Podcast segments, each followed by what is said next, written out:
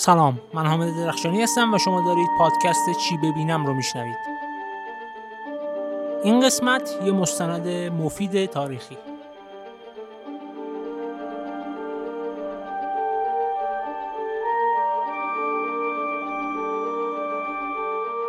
چند وقت پیش شنیدم که تقی امیرانی به همراه والتر مرچ که سه تا اسکار داره کلی با فرانسیس فورد کاپولا کار کرده و در edit فیلم و صدا کم نظیره دارن یه مستند می‌سازن در مورد کودتای 28 مرداد. هم ترکیب این دو نفر پشت یه مستند برام جالب بود و هم موضوع مستند. در نتیجه چند روز پیش با کلی مصیبت از طریق یکی از دوستان خارج نشین این مستند رو خریدم تهیه کردم و نشستم روی یکی از سایت های پخش کننده دیدمش. در حال حاضر که من دارم این اپیزود رو ضبط می‌کنم این مستند در داخل ایران در دسترس نیست. ولی طبق صحبتی که با اکانت توییتر فیلم داشتم گفتن که به زودی در ایران هم پخش خواهد شد. اسم مستند کو 53 با تلفظ سی او یو پی و اعداد 53 که از ترکیب اول کلمه کودتا و سال میلادی کودتا 28 مرداد تشکیل شده.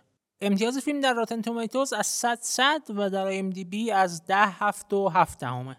موضوع مستند همونطور که گفتم کودتای 28 مرداده و کل فیلم توسط تقی امیرانی روایت میشه خود تقی امیرانی می‌بینیم کارهایی که داره انجام میده رو و با روایت خودش میریم جلو همون اول مستند امیرانی میگه که از سال 2009 و در داخل ایران کار ساخت مستند رو شروع کرده یعنی حدودا 10 سال این کار طول کشیده و دست بیننده میاد که پروژه نسبتا بزرگی رو باش طرف است. در مجموع فکر می‌کنم که کو 53 مستند خوبیه ورزش دیدن داره ولی چند تا نکته منفی هم داره. اول نکات مثبتش رو میگم بعد میرم سراغ نکات منفی که خودتون به جنبندی برسید. نکته مثبت اول اینه که مستند اصلا خسته کننده نیست و روایت روونی رو ارائه میده به بیننده. از صحبت با آدمای مختلف تصاویر آرشیوی و حتی انیمیشن مستند استفاده می‌کنه که بتونه مخاطب رو نگه داره و داستان رو بهش منتقل کنه. موسیقی هم البته در این کار کمک می‌کنه و در مجموع مستندی رو داریم که واقعا خسته کننده نیست و میشه به راحتی تماشاش کرد مثل یک فیلم سینمایی حتی. یه نکته مثبت دیگه پیدا کردن یه سری حقایق که قبلا به این شکل و به این روشنی منتشر نشده بودن و تازگی دارن حتی برای کسایی که قبلا در این زمینه مطالعه داشتن. ولی مثبت ترین نکته برای شخص من این بود که ما در از اون حس خود ضعیف بینی خود تغییر بینی ایرانی می‌تونه مستند کم کنه. یه مصاحبه ای هست اگر اشتباه نکنم از کرمیت روزولت که توی مستند هم بهش اشاره میشه و ویدیوشو نشون میدن دوباره که اونجا میگه سازمان CIA یک میلیون دلار بودجه برای کودتای 28 مرداد در نظر گرفته بود ولی فقط 60 هزار تاش رو خرج کرد. و این حرف در کنار اون لحن اون آدم برای من همیشه خیلی خیلی سنگین بوده و هست و یه حس بدی به عنوان ایرانی بهم میده. ضمن اینکه سری سیاست مدارا و به خصوص اصلاح طلبا از سال 84 و بعد از اون وقایع نحس هم به شدت به این حس در همه ایرانیا دامن زدن. اینکه ما ملت نفهم و بیشوری هستیم قدر آدم خوب نمی‌دونیم آدم خوب نیستیم کلا و خوزوراتی از این دست. و این مصاحبه که گفتم یه روایتی از سرنگونی دولت دکتر مصدق ارائه میده که با این دید کاملا همراستا و سازگاره متاسفانه. من خودم بعد از کلی تلاش مسئله این روایت از ایران و ایرانی رو برای خودم حل کردم تا حد زیادی ولی اون قضیه 60 هزار از یه میلیون همچنان یه گوشه ذهنم باقی بود و همیشه برام سنگین بود یه جورایی. یه کار خیلی خوب این مستند این بود که یه سری گزارش دیگه از کارهای دولت های خارجی به خصوص انگلیسی ها و خرجایی که کردن و آدمایی که جذب کردن ارائه میده که اون حس بد مصاحبه آمریکایی‌ها و اون روایت قبلی رو از ذهن آدم می‌تونه پاک کنه واقعا. مثلا اینکه تقریبا یک میلیون پوند انگلیسی ها قبل از کودتا خرج کردن توی ماهای قبل از کودتا. اینکه توی ارتش مجبور شدن برن دنبال آدمی که خیلی آدم معلوم حالی بوده آدم فاسدی بوده آدمی بوده که طرفدار نازیا بوده. و مواردی مثل این. فکر نمی کنم که این قضیه به خصوص جز اهداف مستند بوده باشه ولی برای من یک اتفاق جانبی خیلی خوشایند و مبارک بود. خب حالا بریم سراغ نکات منفی. حتی اگر با کسی مواجه باشیم که خیلی تاریخ معاصر ایران رو نخونده اگر ازش بپرسیم که اسم چند نفر رو بیاره که به کودتای 28 مرداد مربوط بودن احتمالا این دوتا اسم بینشون باشه. یکی شعبان بیمخ یکی آیت الله کاشانی.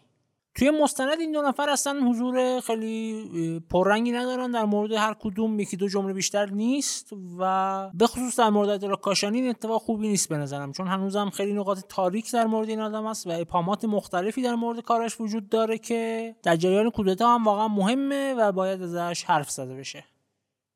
یه شخصیت دیگه ای هم هست که همراه و همکار و یار همیشگی دکتر مصدق بوده و البته وزیر امور خارجه ایران. یعنی دکتر فاطمی که حتی یک بار هم ازش اسپرده نمیشه توی مستند. تصویر ایشون رو یکی دو بار می‌بینیم. به روزنامهش یعنی باختر امروز هم چند بار اشاره میشه ولی اصلا اسمی ازش نمیاد که خیلی خیلی برای من عجیب بود. مشابه اینا واقعی قیام سی تیر رو هم داریم که خیلی مهمه ولی خیلی سرسری ازش رد میشیم توی مستند. یه مسئله دیگه هم هست که اون اول مستند یه تصویری از حسین شاهسنی نمایش داده میشه و تقیه امیرانی میگه که کار ساخت این مستند اینقدر طول کشیده که یه سری از افرادی که باشون حرف زدیم از دنیا رفتن. این مسئله دقیقا در مورد آقای شاهسینیه که چند سال پیش فوت کردن. ولی بعد از این شروع دیگه هیچ اثری از حسین شاهسینی در این مستند دیده نمیشه و کلا هیچ حرفی ازش نیست. با توجه به اینکه شخصا شانس چند ساعت گفتگو با حسین شاهسینی رو داشتم و می‌دونم که چه گنجینه از خاطرات داشت و اصلا به تاریخ شفاهی جبهه ملی ایران معروف بود این مسئله هم برای من عجیب بود. و در نهایت اینکه پایان مستند رو هم خیلی دوست نداشتم. به خصوص اونجایی که به زمان حال و ادامه گندکاری های آمریکا در کشورهای مختلف به خصوص خاورمیانه می‌رسه و روی حرف آدمای مختلف تصویر سفر ترامپ به عربستان رو می‌بینیم. به نظرم این پایان خیلی مناسبی برای داستان کودتای 28 مرداد نبود.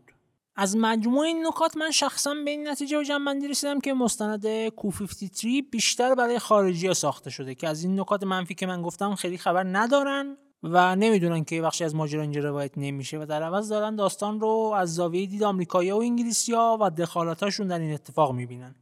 ولی با این وجود فکر می‌کنم که مستند واقعا با ایرانی هم ارزش دیدن رو داره. با اینکه همونطور که گفتم مخاطب اصلیش به نظر میاد که خارجی ها بخصوص آمریکایی و انگلیسی هم ولی برای ما هم می‌تونه مستند مفیدی باشه. خب اصل قضیه و نظر من در مورد مستند همینجا تموم شد. ولی آخر کار می‌خوام یه شکی که بعد از خبر پخش شدن مستند تو ایران توی ذهنم وجود اومده رو بهش یه مقدار بپردازم و براتون تعریف کنم. طبیعتا مدرکی برای این قضیه ندارم و صرفا دارم حدس می‌زنم با این امید که حدسم اشتباه باشه. متاسفانه فکر می‌کنم که امید به پخش شدن مستند در ایران و تلاش برای این اتفاق روی محتوای مستند و تمام اون نکات منفی که بهتون گفتم می‌تونه تاثیرگذار بوده باشه. یعنی برای مجوز پخش گرفتن تو ایران نمیشه یه سری حرفا رو در مورد آیت زد یا مثلا روی دکتر فاطمی حساسیت هست. حتی حرفای حسین شاه حسینی رو هم نمیشه خیلی پخش کرد. به دلیل عضویتش در جبهه ملی و اینکه سیاست مدار نبود و واقعیت رو می‌گفت همیشه و خودسانسوری اصلا نداشت. به شدت امیدوارم که این حس و این حدس هم کاملا غلط باشه ولی همچنان روی اون نظر اولی هم در صورت هستم. فکر می‌کنم که نکات مثبت مستند اونقدری هستن که باعث بشن بگم ارزش دیدن داره و توصیهش کنم به دیگران. دیگه حرفی ندارم و امیدوارم که خودتون برید مستند کو 53 کودتای 53 رو ببینید و به نظر خودتون و برداشت خودتون ازش برسید. از اینکه تا آخر این قسمت از پادکست چی ببینم با من همراه بودید ازتون ممنونم.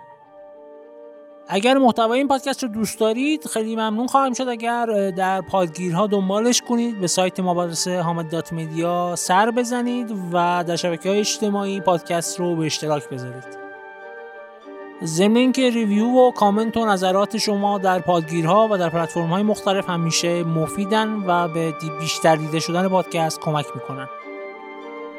پیچا پیچ ازتون ممنونم که همه این کار رو انجام می‌دید و تا یه قسمت دیگه و صحبت در مورد فیلم یا یه سریال دیگه عزت زیاد.